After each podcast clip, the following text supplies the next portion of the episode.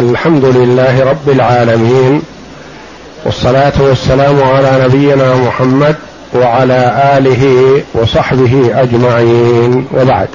بسم الله. بسم الله الرحمن الرحيم والصلاة والسلام على أشرف الأنبياء والمرسلين نبينا محمد وعلى آله وصحبه أجمعين.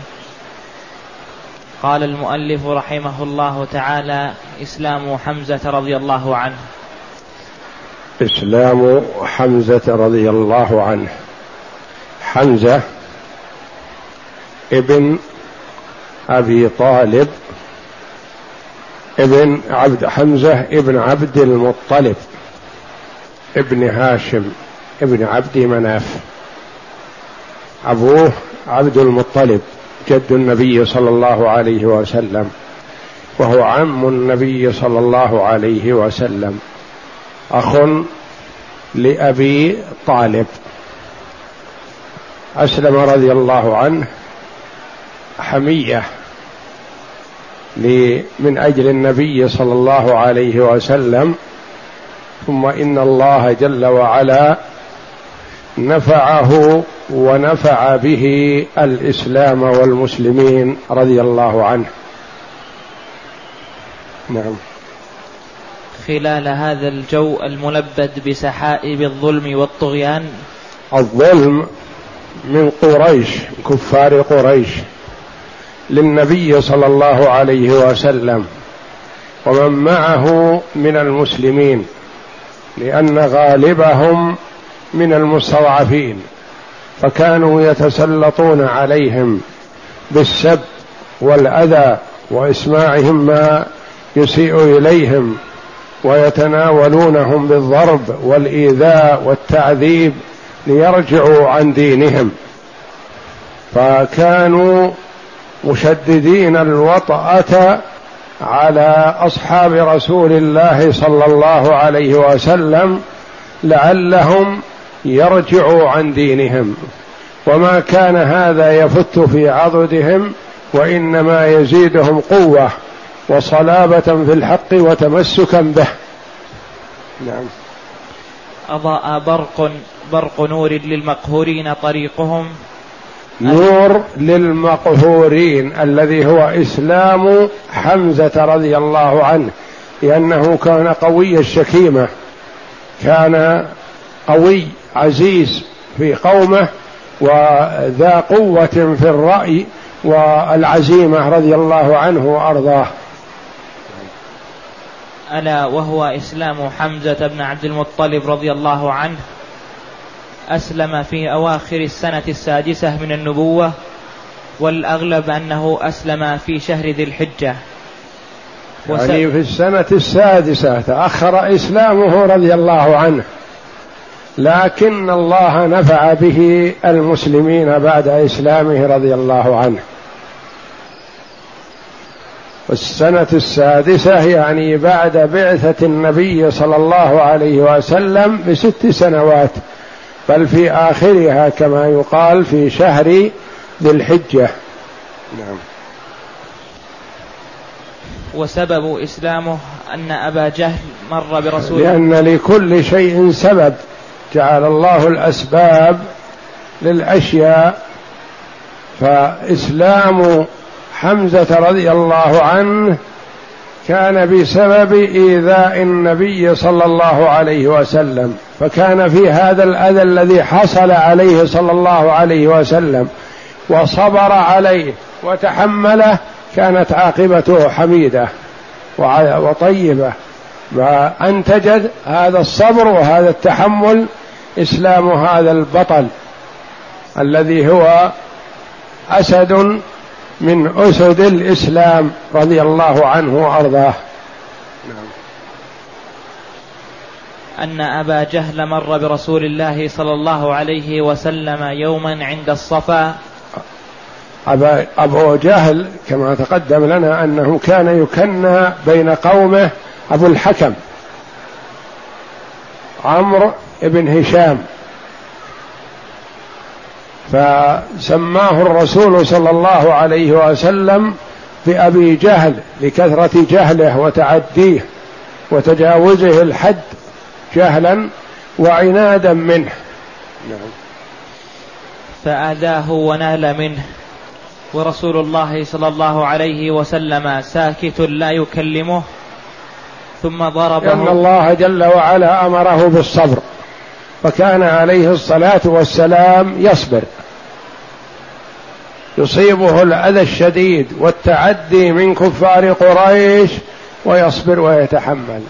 من الكبير والصغير حتى ممن دونه. كان يؤذون النبي كما تقدم لنا في أذى عتيبة ابن أبي لهب. ابن عم النبي صلى الله عليه وسلم وهو كان زوج إحدى ابنتي النبي صلى الله عليه وسلم. وطلق بنت النبي صلى الله عليه وسلم فتزوجت من هو خير منه عوضها الله خيرا.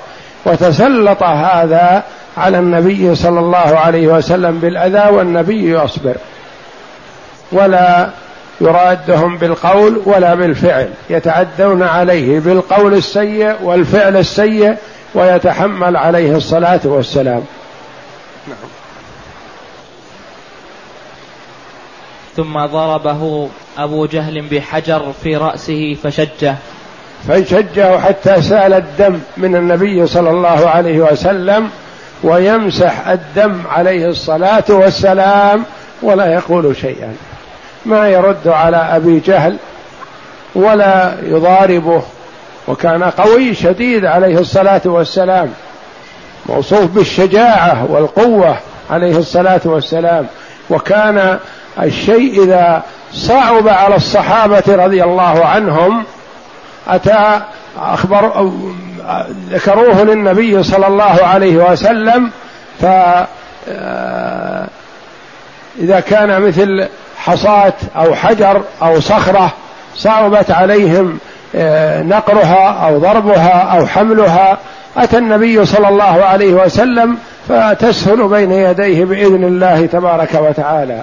وكان لا يفر عليه الصلاة والسلام ويقابل الجمع من الناس ويهزمهم بإذن الله. ما كان آه، ردي عليه الصلاة والسلام ولا كان يضعف لضعفه وإنما يصبر ويتحمل. وهكذا المؤمن وإن قدر على الانتقام فإنه يصبر ويتحمل كما أمر الله جل وعلا واصبر وما صبرك إلا بالله. حتى نزف منه الدم صلى الله عليه وسلم ثم انصرف عنه إلى نادي قريش عند الكعبة فجلس معهم هذا أبو جهل بعدما ضرب النبي وسال الدم من وجنة النبي صلى الله عليه وسلم من رأسه انصرف كأنه لم يفعل شيء. وذهب يتبجح. بهذا أمام جمع من قريش جالسون حول الكعبة. وكانت مولاة لعبد الله بن جدعان في مسكن لها على الصفا ترى ذلك. رأت هذا رأت هذا الفعل السيء الذي أقدم عليه أبو جهل والرسول صلى الله عليه وسلم لم ينتقم لنفسه ولا طلب من أحد المساعدة لأخذ حقه. صبر وسكت فتأثرت هذه المولاة خادمة مملوكة لعبد الله بن جدعان تأثرت من هذا الفعل السيء. فلما أقبل حمزة رضي الله عنه الذي هو عم النبي صلى الله عليه وسلم أخبرته بما فعل أبو جهل وحمسته في أن يتحمس للانتقام من ابن الالتقام ممن نال من ابن أخيه.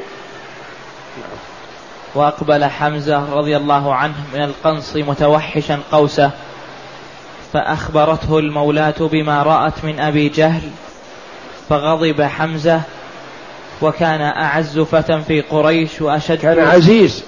ليس بذليل أو مهان حمزة رضي الله عنه له مركز وله قيمة عند الكبير والصغير.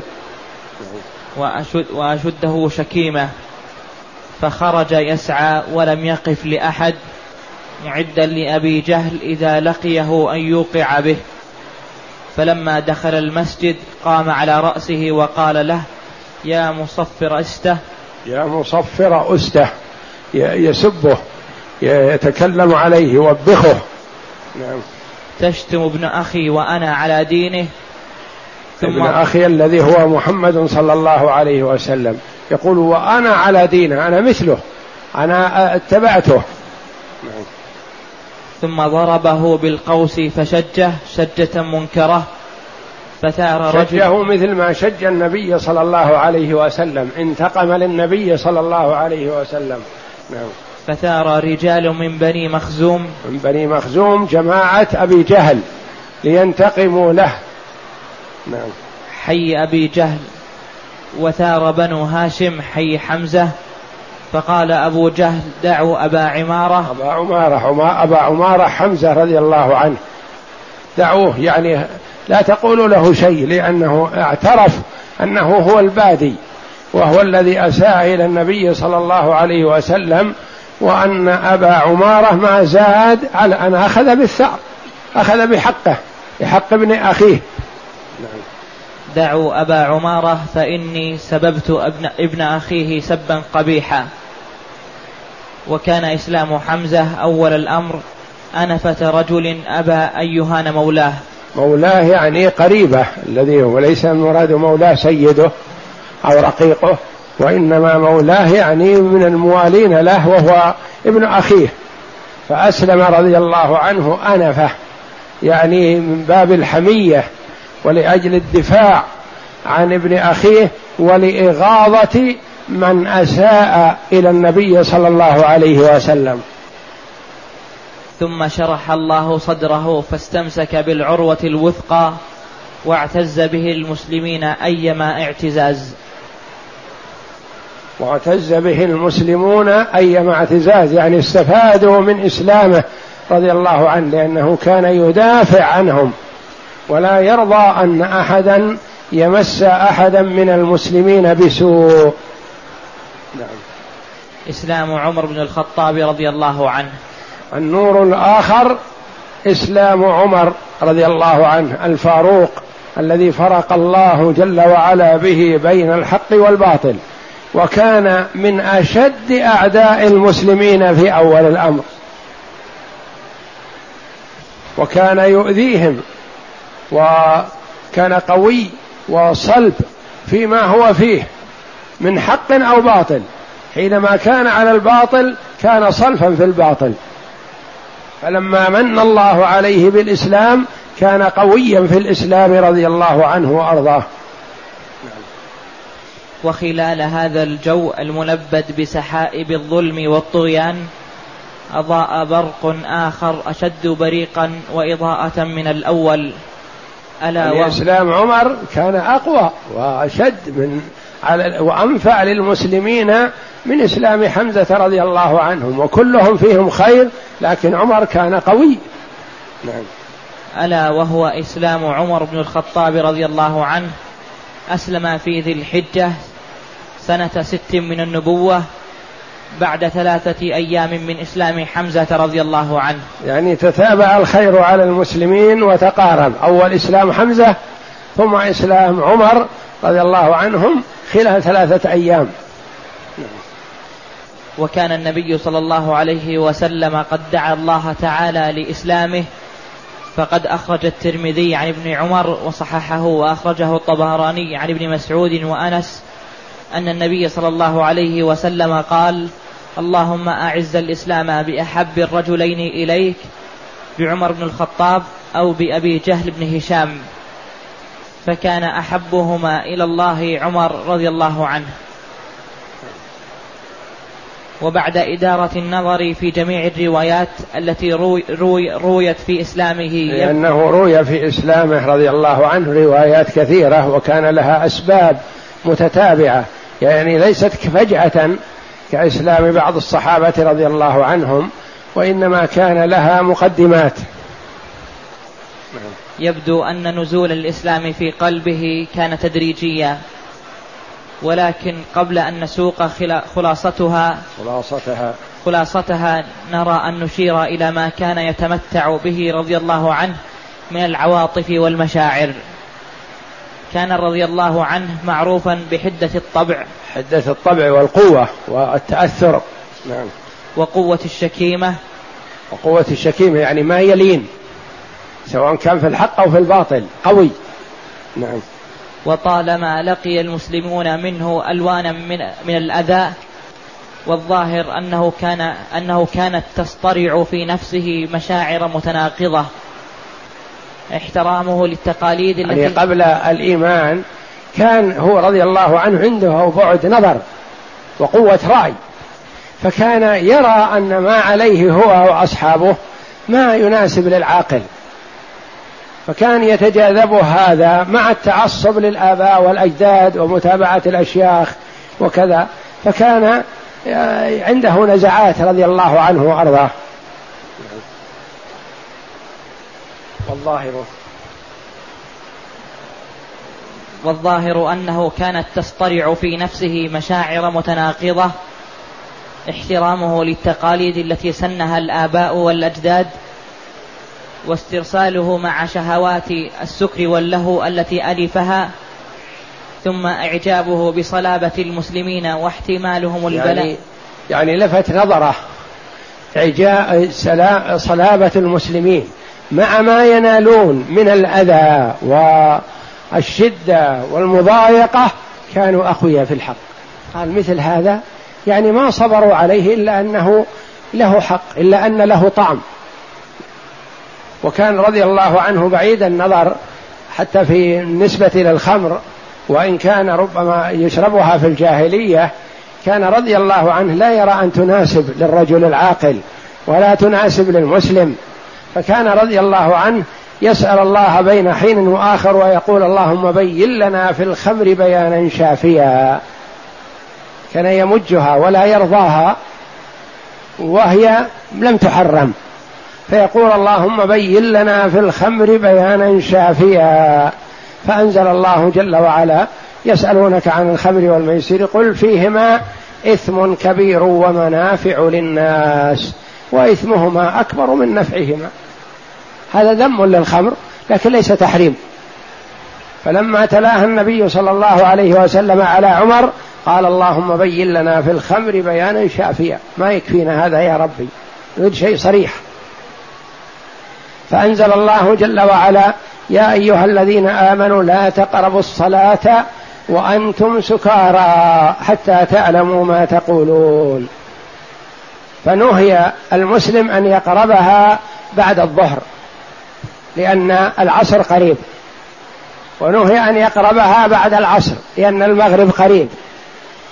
ونهي أن يقربها بعد المغرب لأن العشاء قريب. بعد العشاء يشرب إلى الصباح. ثم بعد صلاة الفجر يشرب إلى الظهر. الوقت متسع. فدعا بعض المسلمين إخوانه المسلمين على وليمة عشاء في الليل. فدعاهم ووضع لهم الطعام ومن ضمن الطعام شراب الخمر لأنه لم يكن حرام يشربونه في الليل. فشربوه فلما سكروا بدأوا يتهجم بعضهم على بعض ويضرب بعضهم بعض حتى شهد بعضهم صلاة الفجر والشجة في وجهه. قيل له من أين هذه؟ قال من أخي فلان. أخوه في الإسلام شجه وهو سكران وهو مثله. فقال عمر رضي الله عنه اللهم بين لنا في الخمر بيانا شافيا ما يكفي ما يصلح أن تحرم في وقت وتحلل في وقت آخر. إذا حللت ولو ساعة من نهار قضت على كل ما مضى. فأنزل الله جل وعلا يا أيها الذين آمنوا إنما الخمر والميسر والأنصاب والأزلام رجس من عمل الشيطان فاجتنبوه لعلكم تفلحون. إنما يريد الشيطان أن يوقع بينكم العداوة والأمر والميسر ويصدكم عن ذكر الله وعن الصلاة فهل أنتم منتهون؟ فلما تليت على عمر رضي الله عنه قال انتهينا انتهينا. يكفي هذا. هذا تحريم قاطع. فكان الله جل وعلا تدرج في تحريم الخمر لأن الناس ألفوها وتعودوها. فتدرج في تحريمها جل وعلا حتى حرمها تحريما قاطعا. نعم. واحتمالهم البلاء في سبيل عقيدتهم ثم الشكوك التي كانت تساوره كأي عاقل في أن ما يدعو إليه الإسلام قد يكون أجل وأزكى من غيره. لا شك أنه أجل وأزكى من الجاهلية الجهلاء نعم. ولهذا ما إن يثور حتى يخور قاله محمد الغزالي وخلاصة يعني يثور للانتقام للآباء والأجداد والأديان السابقة ثم يتنازل ويترك. يعزم على الشيء ثم يتراجع لأنه قال كما قال يتجاذبه أمران. طريق خير وطريق شر وطريق الشر متغلب قبل إسلامه. نعم. وخلاصة الروايات في الجمع بينها في إسلامه رضي الله عنه أنه التجأ ليلة إلى المبيت خارج بيته فجاء إلى الحرم ودخل في ستر الكعبة والنبي صلى الله عليه وسلم قائم يصلي وقد استفتح بسورة الحاقة فجعل عمر يستمع إلى القرآن. يستمع إلى القرآن والرسول من حوله قد لا يرونه لأنه مختفي كأنه يريد الاستماع لأن بعض كفار قريش كانوا يتلذذون بسماع القرآن ولم يؤمنوا بمحمد صلى الله عليه وسلم. فكان أبو جهل وأبو سفيان والأخنس ابن شريق ثلاثة من صناديد الكفر في ذلك الوقت. كانوا يتحينون وقت قيام النبي صلى الله عليه وسلم بالصلاة في الليل فيأتون في ظلم الليل ويجلسون قريبا منه بحيث يسمعوا كلامه ولا يعلم عنهم ولا يعلم عنهم آخرون. يتلذذون بهذا ويشتاقون للسماع سماع القرآن. فإذا انتهى النبي صلى الله عليه وسلم من صلاته وطلع الفجر تفرقوا ذهبوا ثم التقوا في مجمع الطريق. فيلوم بعضهم بعض. ثم يتواعدون ألا يعودوا. ثم في الليلة الثانية يعودوا. يظن كل واحد يقول ربعي لن يحضروا ويذهب هو وحده. فإذا بهم يعود كل الثلاثة ويلتقون في مجمع الطريق. ثم يلوم بعضهم بعض. كيف؟ هذا يغرر ويجعل الجهال يميلون إلى ما تميلون إليه. ما هذا الفعل؟ ثم يتعاهدون ويتحالفون على ألا يرجعوا ثم يرجعوا. يجذبهم القرآن بحسن آه، سياقه ولفظه ومعناه. حتى تعاهدوا وتحالفوا ألا يرجعوا. فهم على الكفر يتلذذون بسماع القرآن لأنهم يعرفون ويميزون الكلام الجيد. نعم. هذا عمر رضي الله عنه في حال كفره. يأتي يستمع لقراءة النبي صلى الله عليه وسلم. فقرأ النبي صلى الله عليه وسلم هذه السورة نعم. فجعل عمر يستمع إلى القرآن ويعجب من تأليفه قال فقلت أي في نفسي؟ هذا والله شاعر كما قالت قريش قال فقرأ. يعني لما سمع نمط الآيات والمواقف والآيات الكريمة وذا الوقع الجيد قال هذا شعر كمثل ما قالت قريش عن الرسول. قال فقرأ إنه لقول رسول كريم وما هو بقول شاعر قليلا ما تؤمنون. قال قلت كاهن. يعني لما نفي أنه ليس بقول شاعر قال إذن هو قول كاهن. يقول عمر في نفسه هذا كلام كاهن. نعم. قال فقرأ ولا بقول كاهن قليلا ما تذكرون تنزيل من رب العالمين إلى آخر السورة. كأنه جاء على ما في نفس عمر رضي الله عنه. قال فوقع الإسلام في قلبي. هو يخبر عن نفسه يقول حينما سمعت هذا اللفظ الجيد وهذا المعنى الرزين والكلام الطيب وقع الإسلام في نفسي لكن إلى الآن ما استقر.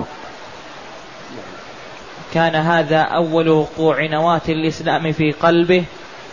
ولكن كانت قشرة النزعات الجاهلية والعصبية التقليدية والتعاظم بدين الآباء هي غالبة على مخ الحقيقة التي كان يتهمس بها قلبه. فبقي مجدا في عمله ضد الإسلام غير مكترث بالشعور الذي يمكن وراء هذه القشرة يكمن وراء هذه القشرة وكان من حدة طبعه وفرط عداوته لرسول الله صلى الله عليه وسلم. مع هذا ومع ما كان يسمع من حسن الكلام من النبي صلى الله عليه وسلم غلبت عليهم نزعة الجاهلية فأخذ سيفه متقلدا إياه خرج يبحث عن محمد حتى يقتله. يقول وليكن ما يكون. يقتله حتى يستريح. تستريح قريش من هذه المشاكل.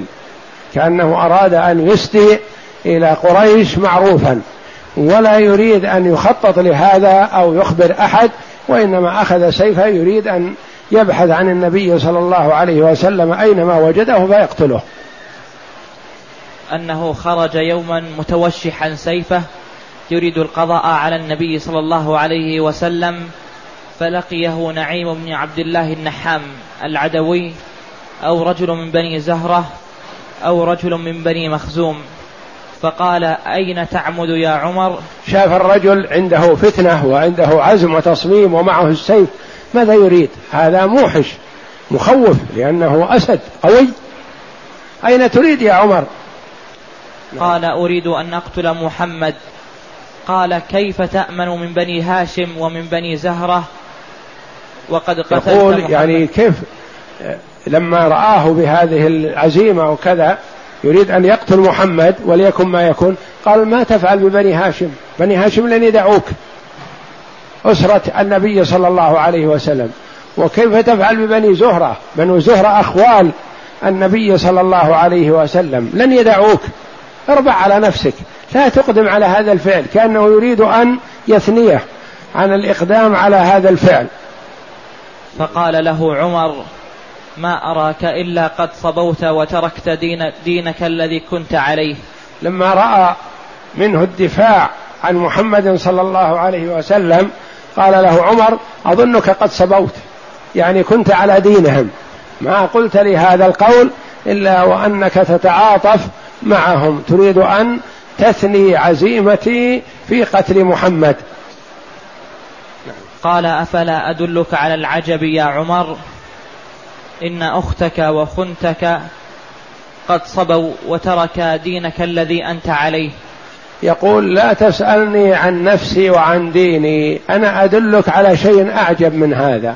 افرض أني أسلمت أو ما أسلمت. لكن العجب أن أختك بنت أبيك وأمك شقيقتك أسلمت. وكذلك ختانك ختنك يعني زوج أختك. زوج أختك الذي هو ابن عمك وابن عم عمر. قال أختك وابن عمك زوجها اسلموا هذا العجب. فكيف تذهب إلى محمد تقتله؟ ابدأ بنفسك. نعم.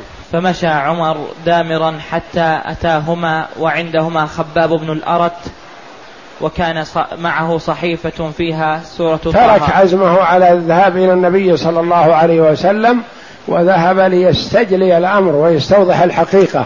يعرف هو الصحيح أن أخته فاطمة رضي الله عنها أسلمت وأن ابن عمه أسلم فيبدأ بهم بالفتك ولا يذهب إلى محمد.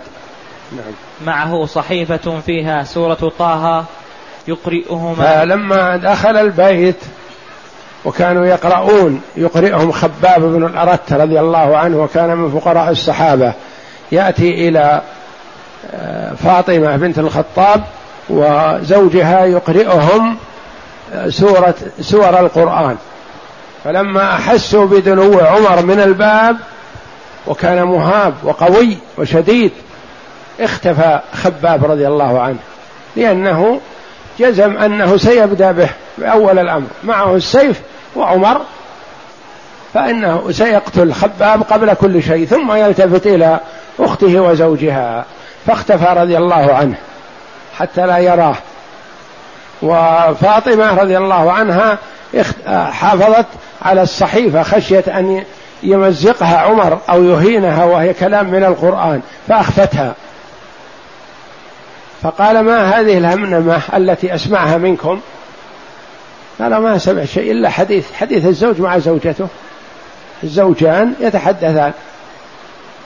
نعم. وكان يختلف إليهما ويقرئهما القرآن. هذا خباب رضي الله عنه.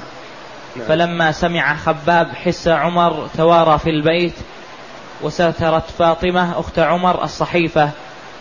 وكان قد سمع عمر حين دنا من من البيت قراءة خباب إليهما فلما دخل عليهما قال ما هذه الهيمنة التي سمعتها؟ الهينمة يعني النمنمة والكلام الذي أسمعه من بعد. الت ما هذه الهينمة التي سمعتها عندكم؟ فقال ما عدا حديثا تحدثناه بيننا. يعني نحن نتحدث بيننا. نعم. قال فلعلكما قد صبوتما؟ فقال له يستفسر منهم لعلكم سبوتم نعم. فقال له ختنه يا عمر أرأيت إن كان الحق في غير دينك؟ يقول هل الحق في دينك فقط؟ أرأيت إن كان الحق في غير دينك؟ الحق في غير دينك الذي هو الإسلام. وأنت على الجاهلية. فالحق معنا وليس معك. ولا يستطيع أن يقول له أنت على الجهل أو على الشرك أو كذا. يخشى منه ضربة بالسيف. وإنما تلطف به وقال أرأيت إن كان الحق مع غيرك؟ ألا تطلب الحق يا عمر؟ الحق مع غيرك وليس معك. نعم. فوثب عمر على ختنه فوطأه وطئا شديدا. لما قال له هذه الكلمة يعني استشعر منه أنه يقول كأنه يقول نعم إحنا أسلمنا والحق في غير دينك الحق فيما نحن عليه. ماذا فعل؟ تقدم ووطأ عليه. وطأ على زوج أخته ابن عمه. نعم. فجاءت أخته فرفعته عن زوجها. جاءت الأخت رضي الله عنها تريد أن ترفع أخاها عمر عن زوجها الذي برك فوقه. فنفح أخته بيده. حتى شجها وسال الدم من جبينها من قوته. فنفحها نفحة بيده فدمى وجهها. وفي رواية ابن إسحاق أنه ضربها فشجها فقالت وهي غضبة يا عمر إن كان الحق في غير دينك أشهد أن لا إله إلا الله وأشهد أن محمد رسول الله. أعلنت ولم تبالي. ما دام المسألة وصلت إلى هذا الضرب والمضاربة وسيل الدم أرادت أن تعلن إسلامها رضي الله عنها وأرضاها و ولا تفكر فيما سيترتب عليه هذا القول من قتل أو غيره. رضي الله عنها. فلما يئس عمر ورأى ما بأخته من الدم ندم واستحي. استحيا أن يكون ضرب أخته لأنه لو كان ولد رجل رجل مع رجل ما في مشكل. لكن يضرب أخته يضرب امرأة أولا ضرب الرجل للمرأة ما يليق لأن حتى في حال الكفر النبي صلى الله عليه وسلم نهى أن تقتل النساء نساء الكفار في المعركة ما تقتل النساء. إنه لا يليق بالرجل أن يتقابل مع امرأة. فما بالك إذا كانت هذه المرأة أخته وأدماها وسال الدم من جبينها رضي الله عنها فتأثر وارعوى واستحيا لأن هذه يعير بها أن يكون ضرب أخته. نعم. وقال أعطوني هذا الكتاب الذي عندكم فأقرأه. أعطوني الكتاب الذي تقرؤونه. عرف أنهم يقرؤون في كتاب وهو قارئ رضي الله عنه. أعطوني الكتاب أقرأه. فطمعت فاطمة رضي الله عنها بإسلامه ورأت أنه لأن وخجل على ما فعل واستحيا وندم وطمعت في إسلامه رضي الله عنها. فقالت له مقولتها أي صحيفة من القرآن لا يمسه إلا المطهرون وأنت مشرك نجس. ليكن ما ليكن. ما دام حصل الدم وحصلت المضاربة ما بالت به رضي الله عنها. قالت أنت مشرك نجس وهذه صحيفة من القرآن لا يمسها إلا المطهرون. قال كيف تعطيني إياه قالت إذا اغتسلت.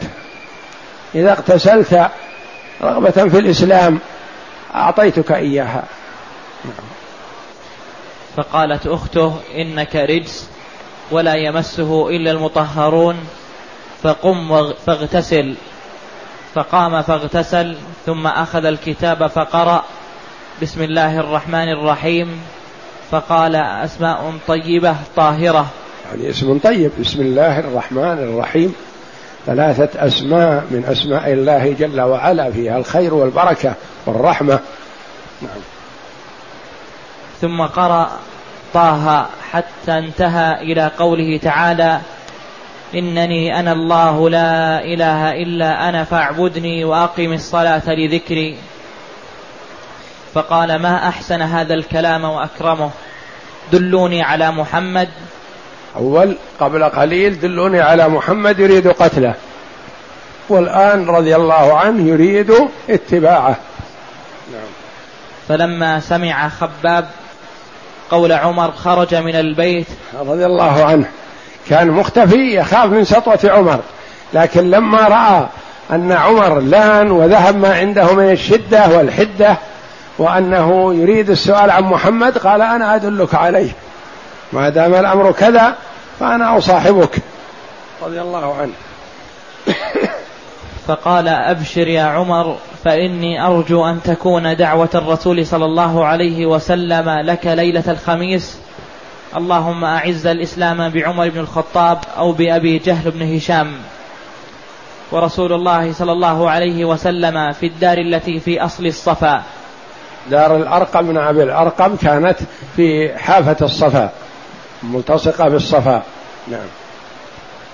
فأخذ يلتقي بها النبي صلى الله عليه وسلم بالمسلمين ويعلمهم ويفقههم وحتى لا يعرفوا بأعيانهم عند كفار قريش. ولا يدرى من أسلم ممن لم يسلم. وهو عليه الصلاة والسلام يخرج إلى مجتمعات قريش ويدعوهم إلى الله. فأخذ عمر سيفه فتوشحه ثم انطلق حتى أتى الدار. فضرب الباب فقام رجل ينظر من خلل الباب فرآه متوشحا سيفه متوشحا السيف فأخبر رسول الله صلى الله عليه وسلم واستجمع القوم. يعني خافوا رضي الله عنهم. هذا عمر قوي ومعه سيف. من يقف في وجهه؟ لا يقف في وجهه إلا أشجع الخلق على الإطلاق محمد صلى الله عليه وسلم رضي الله عنه. نعم. فقال لهم حمزة ما لكم؟ لما رآهم خافوا من عمر ولما رأوه خلف الباب ماذا يصنعون؟ وهو داخل عليهم ومعه سيف. ما لكم؟ يقول حمزة رضي الله عنه الذي هو قرين عمر رضي الله عنهم.